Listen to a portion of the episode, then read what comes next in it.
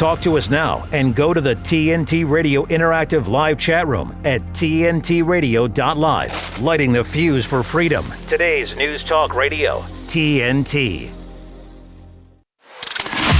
You're with Chris Smith on today's News Talk Radio, TNT.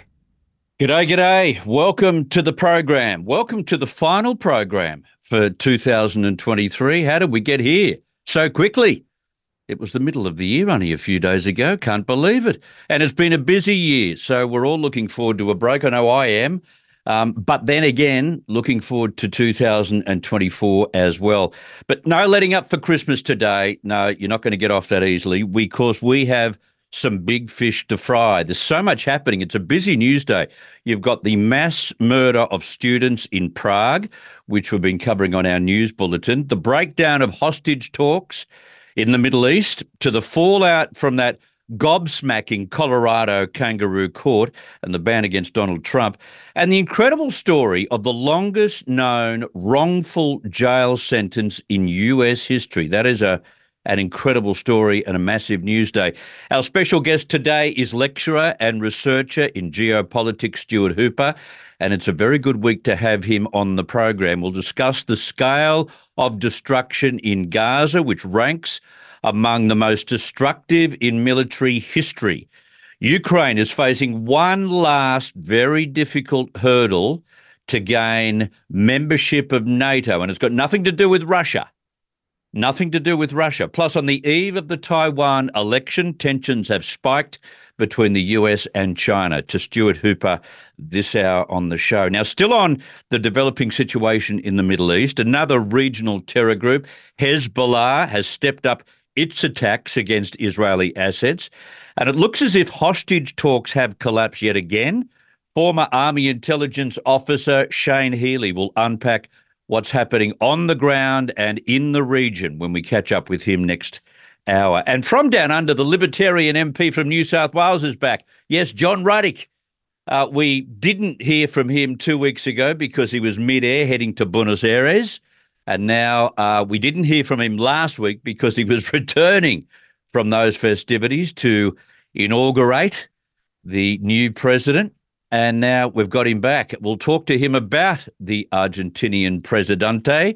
We'll also talk about the Colorado Kangaroo Court. We must do that. And in this era of global boiling, how is it, if someone could tell me, how is it that we have recorded winter temperatures beyond what has ever been recorded before in China?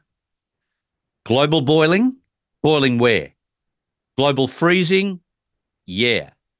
Uh, John Ruddick returning to the airwaves next hour on the show. Let's dive into what we have, which is a very busy program. Uh, you're with Chris Smith, broadcasting live on the Global News Talk Network, TNTRadio.live. Keeping the commitment 24 7. I've been in the car all day and I got to listen. Can't get enough of it. You guys are doing a great job. Today's News Talk Radio, TNT. Well, this week's news has been dominated by the plainly undemocratic ruling from the Colorado Supreme Court banning Donald Trump for running in the primary ballot for next year's presidential election. Now, the fact that four of seven seemingly eminent judges deemed it just a given that they found Trump responsible for insurrection when no other court had in order to strike him from the ballot. I'm sorry, it's a shameful episode in American justice, and I had my say on that yesterday on the show. Or is it just a reminder for all of us that when you have fallible human beings on the bench, mistakes and bias can crucify any one of us unfairly? I think that is the lesson we can learn, which brings me to the story of Glynn Simmons. Listen to this. An Oklahoma judge has exonerated Glynn Simmons, who spent 48 years in prison for a murder he did not commit, the longest known wrongful sentence in US history. He's age 70 now, 70. Been there almost 50 years. That's the entire life, adult life of one man he was freed in July after a district court found that crucial evidence in this case was not turned over to his defence lawyers. Now, this week, a county district attorney said there was not enough evidence to warrant a new trial. This passage of his life is now shut. But what a cost. What a cost. In an order on Tuesday, Judge Amy Palumbo declared Mr. Simmons innocent. She stated this court finds by clear and convincing evidence that the offence for which Mr. Simmons was convicted, sentenced, and imprisoned was not committed by him. This is what his lawyer had to say. He had 50 years stolen from him, the prime of his work life, when he could have been getting experiences, um, developing skills that was taken from him uh, by no fault of his own. Wow, what a stark reminder that the judiciary does get it wrong, that the truth is often too hard to prove when those with bias intent choose to avoid it. And that's what happened in his case. And that's what's happened in Colorado. They chose to avoid any evidence that exists of his insurrection, Donald Trump. It doesn't exist. There has been no finding against him on that score. And that is the lesson we take from the case in Colorado and of Glenn Simmons. In fact, 2023 has been a year for major lessons, I think. I can't believe that this is our last program together. And I wanted to kick off the program today to touch on what we've achieved and what we're heading into in 2024. This is going to be, and I've had discussions about this with many of my colleagues, next year is likely to be the greatest year for news ever. Um, you think about it. Now, here at TNT Radio, you we've done a lot behind the scenes to get this particular radio network up to scratch. The year has been made up of some major work. We're now video streaming. The capabilities of video streaming are enormous for us. We've improved our reliability and versatility on the internet. Uh, we've got 35 hosts from around the globe. Um, which is one hell of a thing to organise. And I should give credit to our founder and our CEO, Mike Ryan from TNT Radio and his team, led by Jennifer Squires, who've worked tirelessly to get TNT Radio to where it is right now. And it augurs well for next year because I am convinced it will be a breakthrough year for this station during a year of enormous news and breaking, developing stories. Um, TNT is now ready to step up for what will be a massive 2024. You've got the wars in the Middle East and Eastern Europe. That will require continued analysis. Will we see Ukraine come to the negotiating table? The fighting in Gaza may come to an end in the first part of next year, but who and which force leads the Palestinians into some kind of new era? And how long will it take to rebuild a completely flattened Gaza Strip? That won't be so easy. Uh, the conspired prosecution of Donald Trump has many more headlines attached to it. Uh, he'll beat some of the charges, but will he survive the January 6 indictment and avoid prison? There's the presidential election to determine who becomes the 48th president of the US. How will Americans choose between two elderly candidates who both have their own set of baggage? And in the UK, the Tories are likely to be kicked out of government as well next year. And then this unknown Keir Starmer will become, well, at, at least within a year, a household name. Australia too might go to the polls early. There's that story to cover. Uh, there's an Olympic Games in Paris in 2024.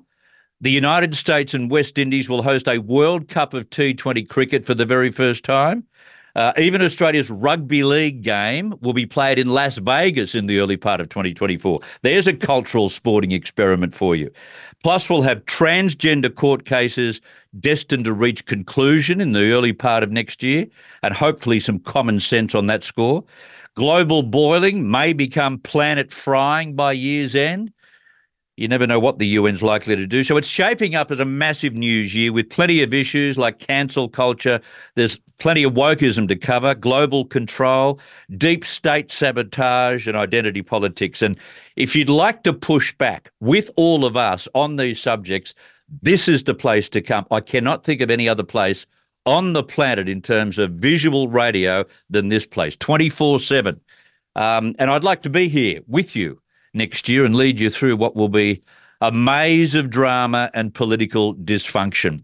Um, and I think there's something exciting about this particular network covering these biggest stories of our time. So hopefully you feel the same way and you can spread the word over Christmas during your break to let people know what you've found here. And we look forward to sharing 2024 with you. But One final program to come. That comes now on TNT Radio. Jeremy Nell on TNT Radio. Being South African, I, I know the situation and it's incredibly dire.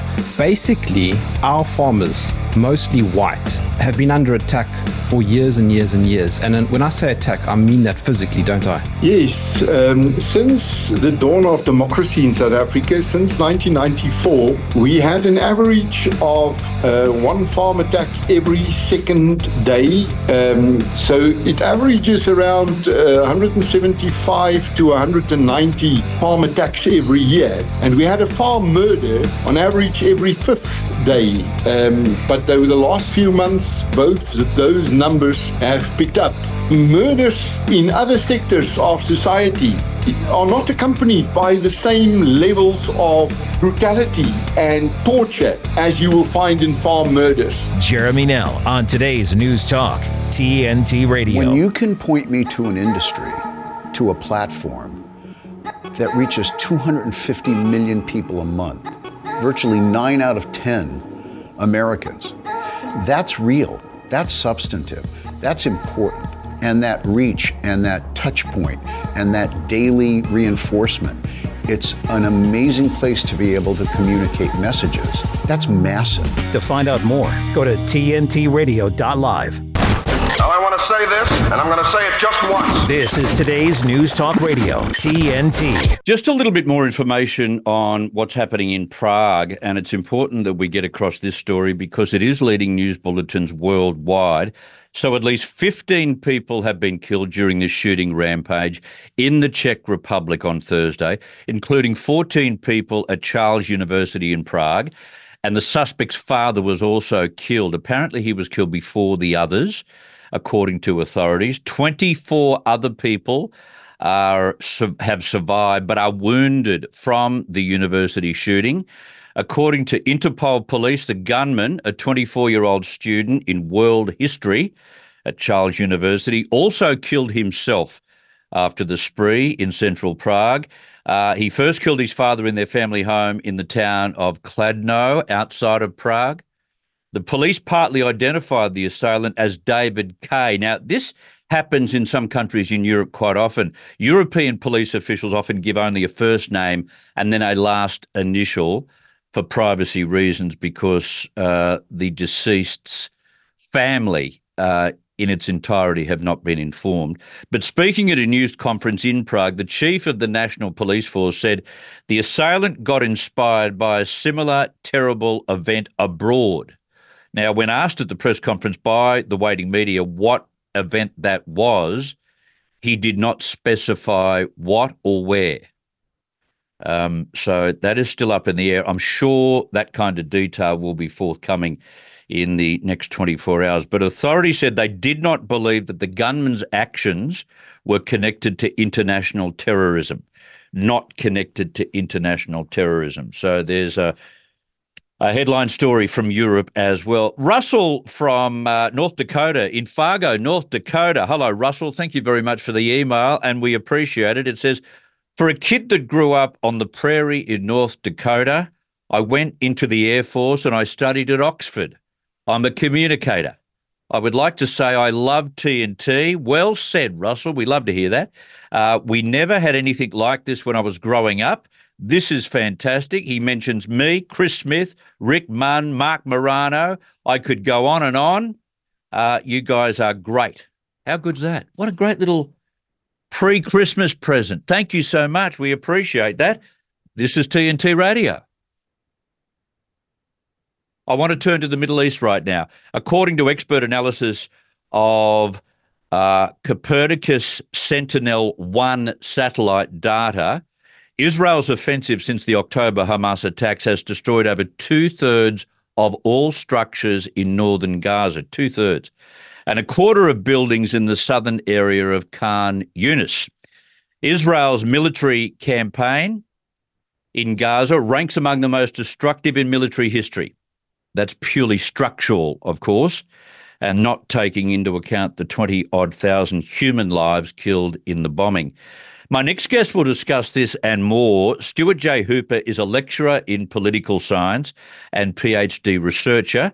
He studies the military industrial complex, elites, War and Globalism, is published on numerous news websites and in academic journals, and provides regular commentary on foreign policy news on his YouTube channel and also his X profile. Stuart joins us live from Lawton, Oklahoma. Stuart Hooper, welcome to TNT Radio once again. Thanks a lot, Chris. Really appreciate the invite to come back and uh, lots to discuss, as always, involving geopolitics. Yeah, very true, and a good week to have you on. What does this analysis of satellite data tell us about the destruction in Gaza, and how does the destruction compare, say, with other military campaigns? You know, pick your war, let's say World War II. Yeah, so what um, the current analysis is showing is that unfortunately Israel has opened a can of worms here, unlike I think anyone is really prepared to deal with. Um, so the analysis, and I think that was in the uh, AP article that I sent on to your uh, producer, is currently showing that on average the level of destruction is currently worse than it was in Germany in some instances in World War II. So, this means that what Israel is currently doing is unleashing a bombing campaign that the world has really not seen anything like this in a very long time. And the extent of the destruction here is really, again, a can of worms that I don't think Israel has any idea of how it's going to put this all back together, how it's going to put the lid back on the can of worms, so to speak. Um, because where are all of these people going to go? Where are these 2.2 million people going to um, return to? Are they going to be able to return to northern Gaza? Because as things have currently been standing, the answer to that question is no. They have not been allowed to return north. Um, when they tried to do this during the first uh, pause, not really a ceasefire, but a pause in the fighting. Um, people were shot at by snipers. Um, so they've been um, not allowed to return to their homes. And when they do get back there now, what we're seeing with these numbers is that there really isn't going to be a lot left for them to go back to. And I think also when you look at these numbers and this type of destruction, we can very quickly in the West jump to the idea of, well, our house burned down or something like this, and there's a disaster. Well, you go and see family or friends to help. Well, in this case, all of your family and friends are in exactly the same situation. And not only has your house been destroyed, but everything else has been destroyed as well. All of the resources that you need to structure a society have also been destroyed, um, completely obliterated. Now, what is going to happen with this? How are we going to solve this problem? This is now the big question. Egypt does not want to open its border to the Palestinians because it strongly believes that if it lets these people in, Israel is not going to let them back mm. into Gaza um, at any point in the future. And at this point, I think that probably is an accurate assessment by the Egyptians. Um, we've also had multiple uh, instances of trying to bring about a two state solution. Well, what has happened to that? We've had the um, Israeli ambassador to the United Kingdom over this past week come out and say that there can be no two state solution well then what the hell are you going to do? What what what is the plan here? Because the current way of thinking for the Israeli government from my analysis and from others that I've heard and paid attention to is that Netanyahu wants this war this conflict to continue for as long as humanly possible. So then this puts off having the discussion of well how the hell did we let this happen in the first place what what led up to october the 7th in the first place what allowed that to happen because that's going to open some really nasty political doors for netanyahu himself but he can keep that question he can kick that can down the road um, as long as the war continues to play out. So we could now be seeing that Netanyahu's political career is dependent upon the extent to which he can destroy Gaza, which is a truly Machiavellian equation. You're not wrong. A very Machiavellian equation. Okay, I get the the distinct impression that because I've read so many stories about what now, I get the feeling that there's a leadership void in the world right now. There's no one standing up, whether it's Macron or Biden or Rishi Sunak. There's no one standing up and saying, this is the way forward. Come to my country now. We are going to set a plan in place. No matter what the outcome is on the ground, this is where we're starting. This is where we're keeping these Palestinians, and this is how we're going to rebuild. There's no one taking the reins. It's almost as if, you know, the weaker the United States is, the less guidance there is for the rest of the world. Yeah, I mean that that really is just an excellent observation because that conclusion that you've reached goes far beyond even just Europe. Um, the US isn't giving a, a, solution to this. The UK, France, any of these big Western European players that you might expect, but also China isn't really offering a solution here. India isn't offering a solution. Any of the BRICS countries are not offering a solution here. Nobody is. Now, this, I think, is something to do with the unfortunate fate of the Palestinian people themselves. They have been a political tool, a political football that gets kicked around by um, whichever side uses them for their politically opportune moment. Yeah. And the yeah. Arab states have tended to do this again and again and again. And again, the Arab states, where's the solution there? We have the Yemenis, of course, who we will be coming to talk about today um, in some detail. Um, but again, even what they're doing, just launching cruise missiles over the Middle East into, into Israel, or attempting to do that at least that isn't really a, a long term solution either. So, where is the long term solution? Who is going to be the, the real global leader on this issue?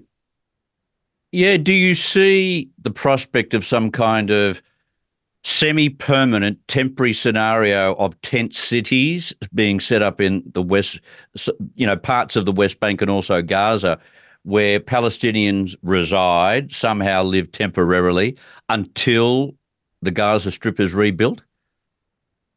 Absolutely. And that is going to be um, also a humanitarian catastrophe. I yeah. mean, tent cities, th- these are not places that you want to live. Uh, we're talking tremendously bad sanitation and hygiene, um, just basic things that, again, in the Western world, we just take all of this stuff for granted.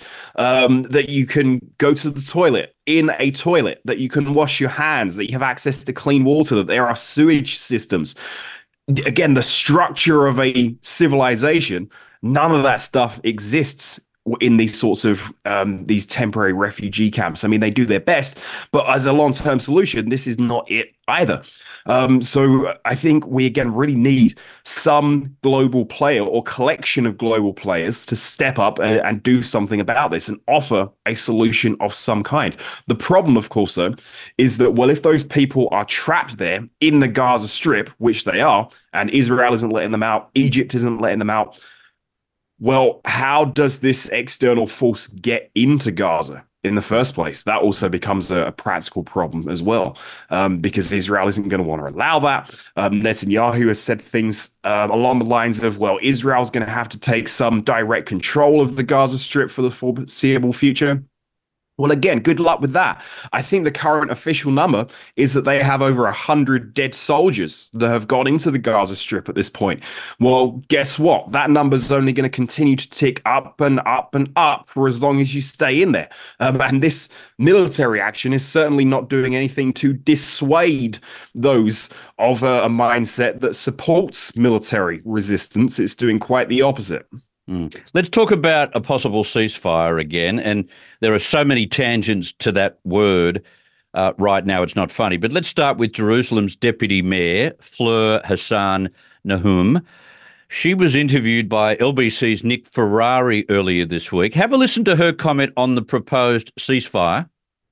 If a ceasefire means the return of the hostages, and the dismantlement of a genocidal regime that has stated that they're going to attack us again, then everybody would be in favor of a ceasefire. But if a ceasefire means that we're just going to keep them quiet for a bit until they attack again, then it's Israel's obligation to defend its citizens and destroy that threat, don't you think? Why is it necessary, it would, is reported, to start shooting, having snipers outside a church? I don't. I saw the reports this morning. Um, the church. There are no churches in Gaza, so I'm not quite sure where the report well, is, is, is there's talking a, there's about. There's a Catholic church in there, isn't there? That is. Yeah. Unfortunately, the... there are no Christians because they were dri- dro- driven driven out by. Well, there are respectfully uh, there are Christians because I spoke to an MP yesterday who has family members in the church who are Christians. Well, I don't Unless know what happened. I don't know who was attacked. I didn't see the report. Her comment, Stuart, that there were no Christians has come back to bite her, hasn't it? Yeah, I mean, this is just um, what Israel apparently seems to be doing right now is rolling out people um, that have this Oxford English dialect, and they can have this very Queen's English sort of approach to talking.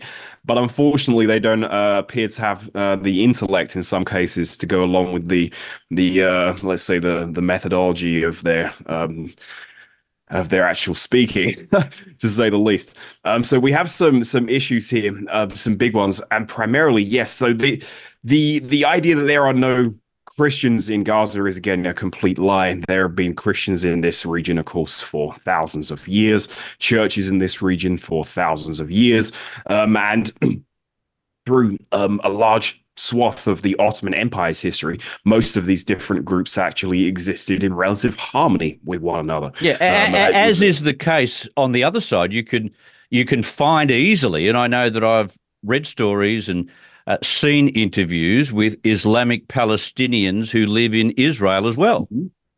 Yep, absolutely right. Um, there are there are all of these different people that live in this one particular place. Um, the Middle East is an immensely diverse region with lots of different interest groups dotted all around.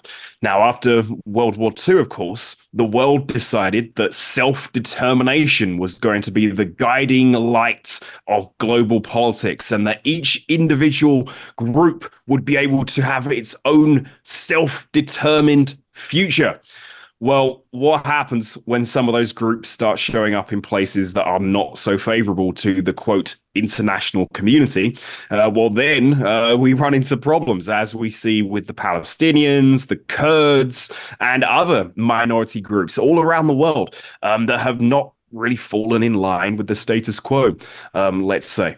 Um, but yeah, this has become a, a big problem uh, for Israel, for its spokespeople, um, and the, the fact that they're having to roll out arguments like this it, it i think it shows a level of desperation and it shows that they know that this is going badly in terms of optics and public opinion and how this is going to go over with world um, public opinion because you can see it right now on Twitter, on X.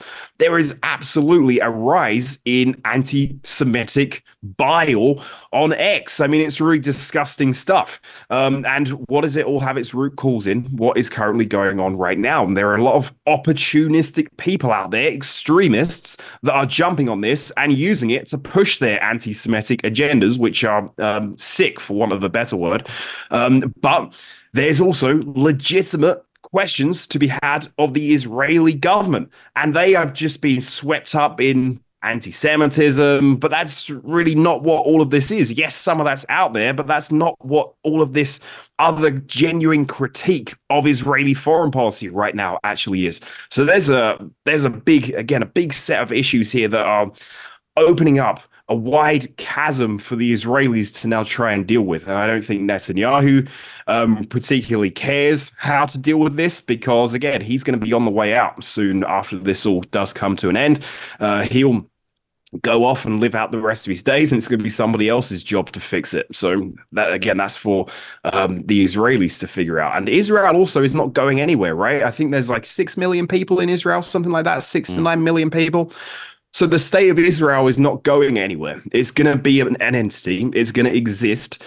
So how do we craft a world where that thing can exist with these other entities that also do exist, like the Palestinian people, like Christians in Gaza, right? There has to be some solution to this. It has to be a long-term solution. It has to be serious, um, and we need it sooner rather than later. That is the unsolvable perpetual question about the Middle East. We'll come back in just a second. I need to pause for news, Stuart, but we'll come back and talk a little bit further about the idea of a ceasefire. Hamas's version of ceasefire is uh, a forever, eternal ceasefire. Israel won't have it. We'll talk about that and what's happening in the Pacific as well as Taiwan gets very, very close to its general election. Stuart Hooper is my guest. We'll come back and resume our chat with him shortly after some news on TNT Radio. We interrupt this program. Here we go. This is huge, huge, huge news. Huge, huge, huge news. Huge. You need to listen to this. Now, TNT Radio News. Oiland here with a look at your TNT headlines. Over a dozen people have been killed and more than 20 others wounded in a mass shooting at a university in the Czech Republic. Former US President Donald Trump has accused the White House of waging war on Christians and is bound to end it if he's re elected next year. President Joe Biden has once again appeared lost and confused on stage. And Hamas has rejected another proposed temporary ceasefire in Gaza, saying it's only interested in ending the war. On air and on the app. I listen on the app. Stay up to date around the clock. I listen, therefore I know. Today's News Talk Radio, TNT. Stuart Hooper, we've got an impasse in terms of the negotiations currently underway for a ceasefire. Uh, Israel is prepared to create a ceasefire scenario similar to the first one in exchange for hostages, and they're prepared to exchange some Palestinian prisoners. Hamas, by the sound of it, and they've been rather vocal about it, they want a permanent ceasefire and they want the release of an entire population of jailed Palestinians. What what I've got to say, and this is purely emotion, but what infuriates me is that the Hamas terror group can dangle in front of the rest of the world these hostages like as if they deserve to have them. Yeah, I mean, uh, I from day one have condemned that as a terror attack, and everything that's happened there has, been a complete disaster on on the Israeli side of all of this. And if you were an Israeli caught up in that, this has been absolutely horrendous, and you're right to be angry and upset about it. Um, but yes, what Hamas is currently doing now with the uh, the hostages is really using them um, as bait. And I think we actually discussed this a couple of weeks back that they deliberately have not released American hostages because they know those American hostages are going to be more valuable in the grand scheme of things. Um, but there are numbers that I've now seen that Israel has imprisoned somewhere in the region of three thousand Palestinians in the West Bank since all of this has been playing out as well. So these again are also numbers that um, are not really um, widely reported um, as some of the other numbers are going around. Um, and Israel has a has a history of, of locking up children, and there's all sorts of videos of kids being thrown into the back of uh, military vehicles and driven away. So this is really is a disaster on all sides. Um, but when you do think about hostages and human lives, it's that's the really important thing to remember here. These are real people. Yeah. Um, there are families involved here across the board, and and this all again needs a real resolution. Um, Hamas is clearly not the solution. Uh, the Netanyahu government is clearly not the solution. So I think both sides really need to clean house in terms of their leadership, one way or another, Yeah. um, and they need to have a an, an, a, a, a, a new moment here. Yeah, I think you're right. Now, Houthi leader Abdel Malik al Houthi warned on Wednesday that US warships and their multinational force will be attacked if Yemen's Houthis are attacked or targeted by Washington. How do you see this situation unfolding? Because I get um, a nervous twitch thinking that this could be a gateway towards a war between the US and Iran. Yeah, so that's that's important point number one. Um, the Houthi faction in Iran is a Shia-based faction. It emerged in the 1990s, and it has been supported by Iran on and off um, throughout this whole period. Um, and yes, this could potentially mean that at some point you reach a scenario where the US turns around and says, "Well." Houthis just hit our warship, and where did that missile come from? It came from Iran.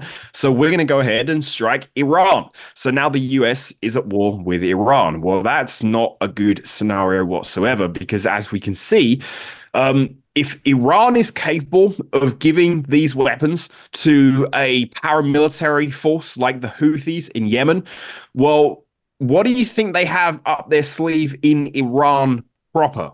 That's not going to be a walk in the park Iraq 2003 style No. war. That's going to be a technological, symmetrical, almost symmetrical, the US a bit above, right? But almost symmetrical fight between Iran and the US. Now, we've just had a symmetrical fight between the Russians and the Ukrainians.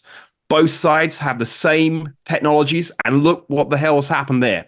Complete meat grinder, complete destruction, hundreds of thousands of dead, and oh, by the way, absolutely nothing to show for any of that. That is what we do not want in the Middle East. Um, but the Houthis, Yemen, um, they have been unleashing these things. We had the first ever instance of space based warfare as a result of what the Houthis have done. They launched a ballistic missile that went up out of Earth's atmosphere um, and were intending this thing to come back down um, and hit Israel. The Israelis actually managed to intercept this in outer space. So we really do have some new things that are going on here um, and much wider scale things than just Palestine, Israel, right? We're going far beyond that. And the level of destruction and damage and potential for escalation is really unbridled. Yeah, astonishing stuff. All right, let's go to Eastern Europe now. On Tuesday, Slovakia's Prime Minister Robert Fico said his government will not agree to let Ukraine become a member of NATO, quote, because that would be the start of World War III. Do you think more European leaders will come to that position? And is Slovakia correct and accurate in their summation? So today, I mean, technically, yes. If if Ukraine becomes a member of NATO, Ukraine is therefore currently under attack. And what is NATO's rationale for existence? Uh, well, if an attack on one is an attack on all. So if Yeah. Ukraine is under attack, that means all of them are under attack, and all of them are then at war with Russia immediately, right? Overnight, practically. Um, this again would be an extremely bad scenario, and why I don't actually think this is going to happen. Um, yes, we're going to see some of these um, headlines and some of these leaders that are going to say some of these things, but NATO leadership itself, I also don't think um, is suicidal. Um, it might be saying things to Ukraine, it might be doing things under the table with Ukraine, but it's not going to let Ukraine proper become a member of NATO um, because it knows where that leads. It leads down a path to war with Russia. Yeah. All right, let's skip from one continent to another, from Eastern Europe to the Pacific. Uh, as US China tensions have risen the past few years, several US and Taiwanese officials have made alarming warnings that Beijing will launch an invasion of the island by 2027 and as early as 2025, potentially triggering a disastrous war between the two powers. Do you see a military conflict as unavoidable? I mean, this is a, again a big question for another region of the world. Um, I think it is avoidable, um, but it depends on again what what does the US want to do because it seems that the US has tried to maintain itself in this position of primacy. It really wishes that it was still in the immediate post Cold War world, a unipolar world where it's the US on top and nobody can touch them and they can do whatever the hell they want that's not the world that we live in anymore. So if the the US is willing to allow China to have a sphere of influence, which it wants, which Russia wants, which Iran wants, which Israel wants, right? All of these major regional players want a sphere of influence. It really comes down to that. Is the US willing to allow China to have a sphere of influence or not? If not, well, then it's going to um, abide by these uh, agreements that it has with Taiwan, and it's it's perhaps going to end up getting militarily involved there um, to a greater extent than it already is. Um, but yeah, I think it can be avoided. Uh, I mean, Xi Jinping has said various things on this, but their main line view on this is that they want it to be done politically. Yes, they want Taiwan to be part of China, but they want a political solution to that question. They do not want a military solution. And also, I don't think it would be wise for China to uncork the military bottle, let's say, because what military experience does the Chinese military really have? I mean, not much. They got some border skirmishes with the Indians, uh, a few other things that have kicked off here and there, but actual military experience in terms of a massive amphibious and aerial assault on an island the size of Taiwan, you're talking a massive military undertaking. I mean, once you once you do that, you can't just roll that back. So they need to know that they're actually militarily prepared to do that, and I'm not sure that they currently are. Well, they've had no experience in 70 years, have they? Exactly. Yeah. All right. On Tuesday, Manhattan based US District Court Judge uh, John Koeltl ruled that four US nationals who visited Julian Assange at the Ecuadorian embassy in London can proceed with their lawsuit against the CIA in court. They claim their electronic devices were illegally searched on behalf of the agency when they visited the WikiLeaks founder at the embassy. Hey, I, I wonder whether the CIA is finally going to be in some trouble. Yeah, this is a very interesting one. I had my uh, first academic journal article ever published on Julian Assange um, and his whole case.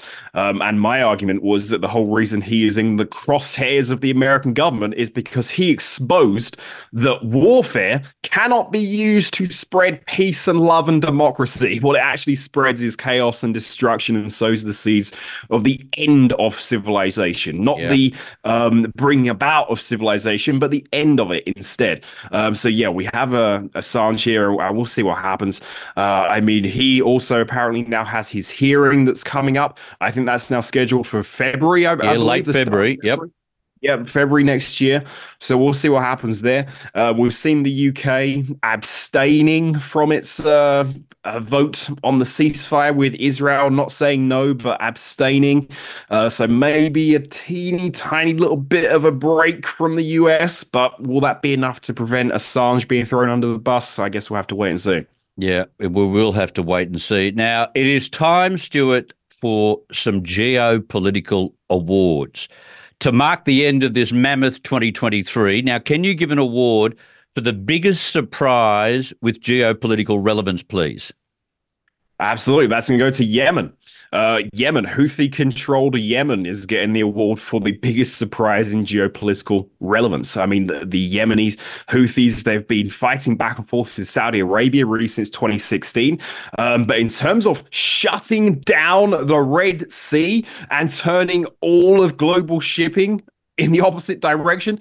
Nobody expected this when when the world kicked off this year. Um, this is a complete um, out of left field um, accomplishment for the for the Houthis. And, and right, it becomes something... a, such a terrible distraction for Israel and the United States mm-hmm. because you've got to send untold resources in there to free up the Red Sea.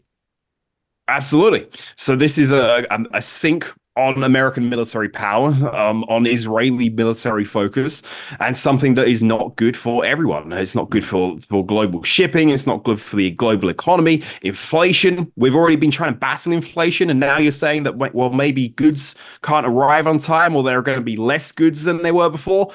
Well, here comes inflation once again, and this is coming out of one of the poorest nations on planet Earth. So shows you what a few cruise missiles sent in the uh, direction of some certain global players can end up doing, can have some really severe, dangerous, nasty consequences. Yeah, they might be poverty stricken, but they are um, very, very clever. And that's exactly what they've proved to be. What's your award for the worst geopolitical double cross of 2023? This has got to go to Yevgeny Prigozhin and the Wagner Group. Now, this was a, this was a huge, huge uh, deal over the summer. Of course, we had Prigozhin leading his coup. He was putting out these video messages. We're going to Moscow. We're going on the march. We're going to take things back. And it was serious. Um, he was on the march. I mean, they had shut down bridges and roadways up near Moscow, trying to prevent them from getting there. Um, and I think he probably got on the phone with the wrong people, or they convinced him that, hey, Putin will figure this out with you. You know, we're going to be able to resolve this. Please just go back to Ukraine. We'll give you what you need. We'll give you the resources to fight, and all will be well and good. Uh, well, how did that turn out? Uh, the um, the infamous plane crash or the plane detonation, let's say. So, yeah, this was uh, not a good move um, on Prigozhin's part. Um, I think he would have actually had a legitimate shot of reaching Moscow um, if he had not, again, uh, and again, this is my assumption, got on on the line with the wrong people in Moscow, in the Kremlin, um, or perhaps just found out he didn't have as much political support as he thought he did, um, and turned around. I mean, there was no turning around from this. This was either you go and do it or you run and you go to somewhere in the southern hemisphere, never to be heard from again. But yeah, definitely worst geopolitical double cross of 2023.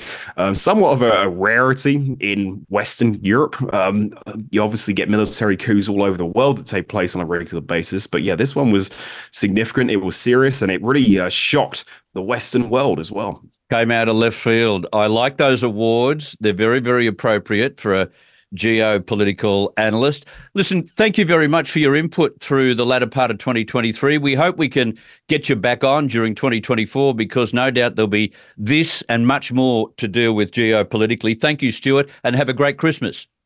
Thanks a lot, Chris. You too. Merry Christmas. And I really appreciate your time and having me on the show. It's been great to get to know you, and uh, it's been awesome. Excellent, mate. We love having you on the program. Thank you, Stuart. Much appreciated. Stuart J. Thanks Hooper, lecturer in political science and PhD researcher.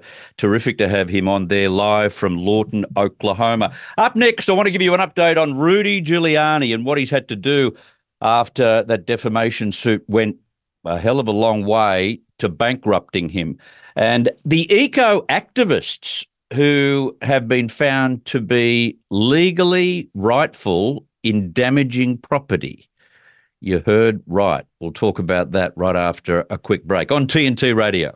Give me a minute with TNT Radio's Steve Malzberg. This was Symone Sanders back in 2016, November to be precise. In my opinion, we don't need white people leading the Democratic Party right now. This was her last week on her own MSNBC show. Uh, I don't know. I haven't heard a high crime or misdemeanor yet. I, I completely understand.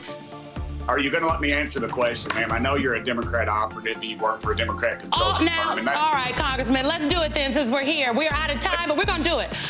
I used to, I did used to um, advise, I did used to advise a number of individuals. I've also advised some corporations and companies, but here I'm just here to be an advocate for the viewer.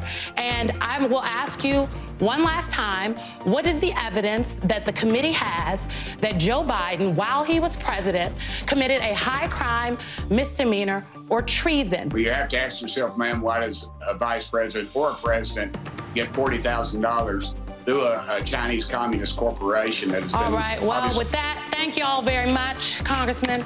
It's always a pleasure, but you just can't come on here and lie. Symone Sanders only survived her racist "We don't need white people" remark back in 2016 because she's a radical leftist, and she eventually got her own show, and now she's able to tell a white male Republican congressman that he's a liar after she cuts his mic off. Only in America. Thanks for giving me a minute. I'm Steve Malzberg. Catch my show Monday through Friday, 9 p.m. Eastern Time, right here on TNT. Potential delays for the morning commute. In other news, a recent government report on prescription drug pricing points to corporate mouth. Freedom of the press is about your right to know. What are you talking about, man? Look at his stats. It's about your right to be informed. Your right to access all types of information keeps us free as a nation. No, no, no, no, no. Today, there are real threats to press freedom. Reaching residential areas by. And your right to know about the world around us. Look. Some threats are obvious, some are easy to miss, but they all put our way of life at risk. We must defend against all of these threats, no matter what kind of news is important to you. Justified putting American troops in harm's way. That's a great question. We must protect our right to know before it's too late. Understand the threats. ProtectPressFreedom.org. You're with Chris Smith on today's News Talk Radio, TNT. I want to bring you two stories that involve freedom of speech. And because it's such a huge news day uh, occurring in reference to Eastern Europe, Gaza, etc., you may not catch these stories in the course of the cycle. But the first one comes from New York. Rudy Giuliani, who's always been someone who has espoused free speech, but he's got caught up when his free speech has, of course, topped the law. Well, Rudy Giuliani has now filed for bankruptcy on Thursday, acknowledging severe financial strain exacerbated by his pursuit of former President Donald Trump's lies about the 2020 election and a jury's verdict last week requiring him to pay $148 million to two former Georgia election workers he defamed. Now, the word lies has been placed in this story by AP. I just want to make sure that you know that they aren't my words. His lies have been determined here by AP, the news agency, not me. Now, the former New York City mayor listed nearly $153 million in existing or potential debts, including almost $1 million in state and federal tax liabilities. So he owed the uh, IRS, he's owed them more than $1 million. That's been sitting around, floating around, and no one's heard about it until now. He's owed law- lawyers money. Uh, many millions of dollars in potential judgments in lawsuits have been found against him, not just the one in question. He estimated he has assets of worth 1 million to 10 million. Giuliani had been teetering on the brink of financial ruin for several years, we're now hearing. But the eye popping damages award to former election workers, Ruby Freeman and Wandrea Shaye Moss, pushed him over the edge, according to AP. The women said Giuliani's targeting of them after Republican Trump narrowly lost Georgia to Democrat Joe Biden led to death threats that made them fear for their lives. Uh, Ted Goodman, a political advisor and spokesperson for Giuliani, said in a statement that Giuliani's decision to seek bankruptcy protection should be a surprise to no one because no person could have reasonably believed that Mayor Giuliani would be able to pay such a high punitive amount. And let's just ask this question Does the amount that he's been forced to pay um, you know, something like 142 million, I think it was, to two people. Uh, Sorry, 148, 148 million dollar verdict. Is that appropriate when you've just defamed two people? Is not four million dollars okay for defamation? I would have thought so. More applicable when you think that news stories don't last forever, especially when they're in newspapers. They're next day's fish and chip wrapper, as we say in Australia. Like a $148 million verdict, this was. Uh, bankruptcy law doesn't allow for the dissolution of debts that come from a willful and malicious injury inflicted on someone else. A judge said Wednesday that Freeman and Moss could start pursuing payment immediately, saying any delay could give Giuliani time to hide assets. Uh, their lawyer, Michael Gottlieb, said this maneuver is unsurprising and it will not succeed in discharging Mr. Giuliani's debt to Ruby Freeman and Shaye Moss. So Rudy Giuliani in probably the biggest car car that he's ever been in, uh, and then he's still got charges related to uh, the election claims made over Georgia. That's still to come. That indictment is well and truly over his head. So it's not going to be a great 2024 for Rudy Giuliani. Now, let me take you to Britain. Another story that surfaces here about freedom of speech, but I think the courts have got this wrong. Have a listen.